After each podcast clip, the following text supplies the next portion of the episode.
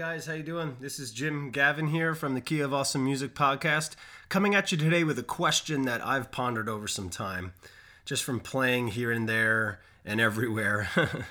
uh, the question is, why do people think that because you're a musician, you know every song that's ever been written?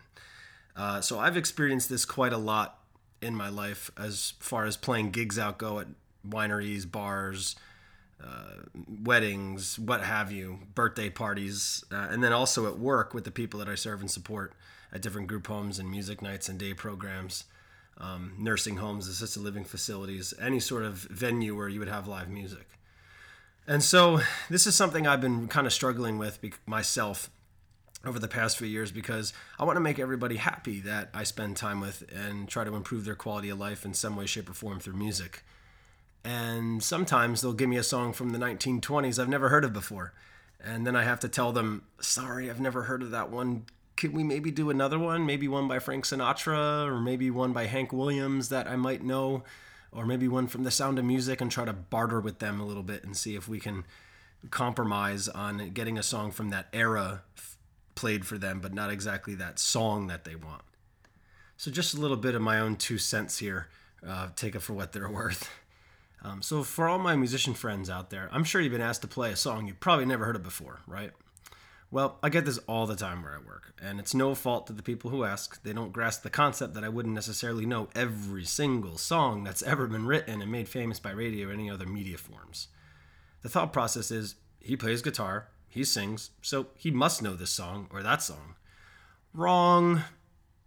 It is flattering to think someone who would trust me enough to know every single song under God's creation, though. However, it's just not possible. Think of how many songs have been written, recorded in some way, shape, or form, and then broadcasted over time. There has to be over a million songs just in the last century that have made it on the radio and quote unquote famous. Now, what about all the songs that didn't make it to radio that are out there somewhere? The number is most likely over a quadrillion, and I'm sure that's a conservative estimate and this is just in the English language. There are over 6,500 languages in the world, and I'm sure there are tons of songs in each language that exist. In fact, English isn't even the most spoken language anymore these days. It's Mandarin Chinese is number one, Spanish is number two, and then English is number three at around 335 million people. So the number of songs is just the tip of the iceberg in this language as far as songs that exist in it. The human mind would not be able to comprehend, catalog, register, and call upon all of those songs at the drop of a dime. This is where technology comes into play the iPad, a laptop, which you can copy and paste lyrics and chords into in order to help remember songs you've maybe only played once or twice or ones you've never heard of before to learn. So the next time you're at a bar, a winery, a music venue, take it easy on the musician who's playing in the corner or on stage. They're there to entertain you, yes, but they are also there to share their gifts of time, talent, and patience to perform songs they think you like. It's a wild guess at best. Yes, there are the standards which most musicians have in their repertoire to lean on.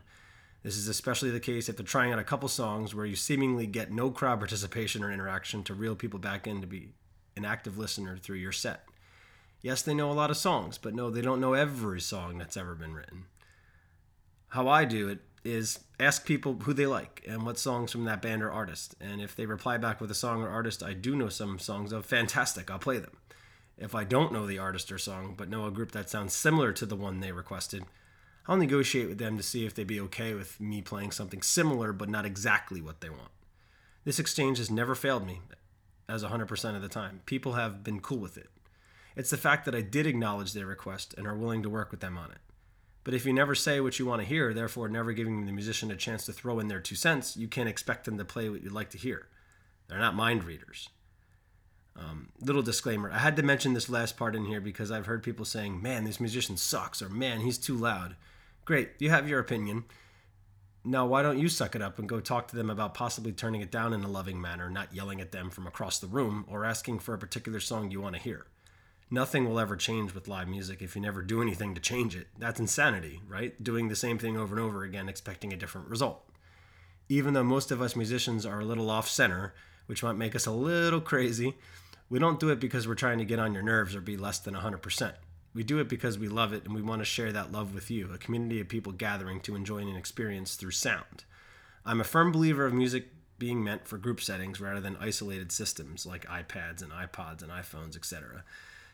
there's something so special, so visceral and communal about doing something like music in a group rather than just listening to your music by yourself, not allowing anyone to interfere from the outside.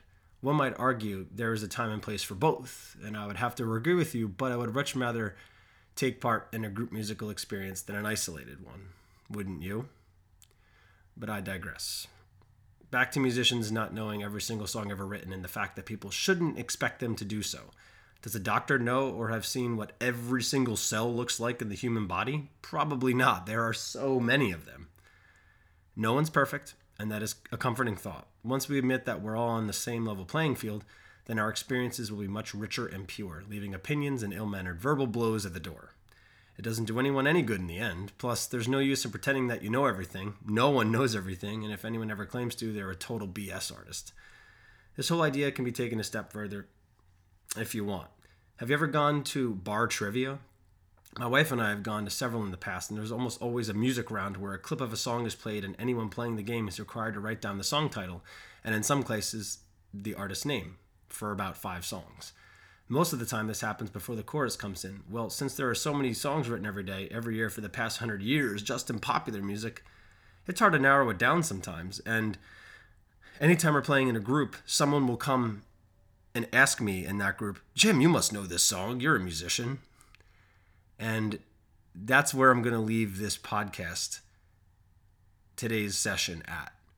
Just because I'm a musician, just because you might be a musician, doesn't mean you know every single song that's ever been written. That's just insanity.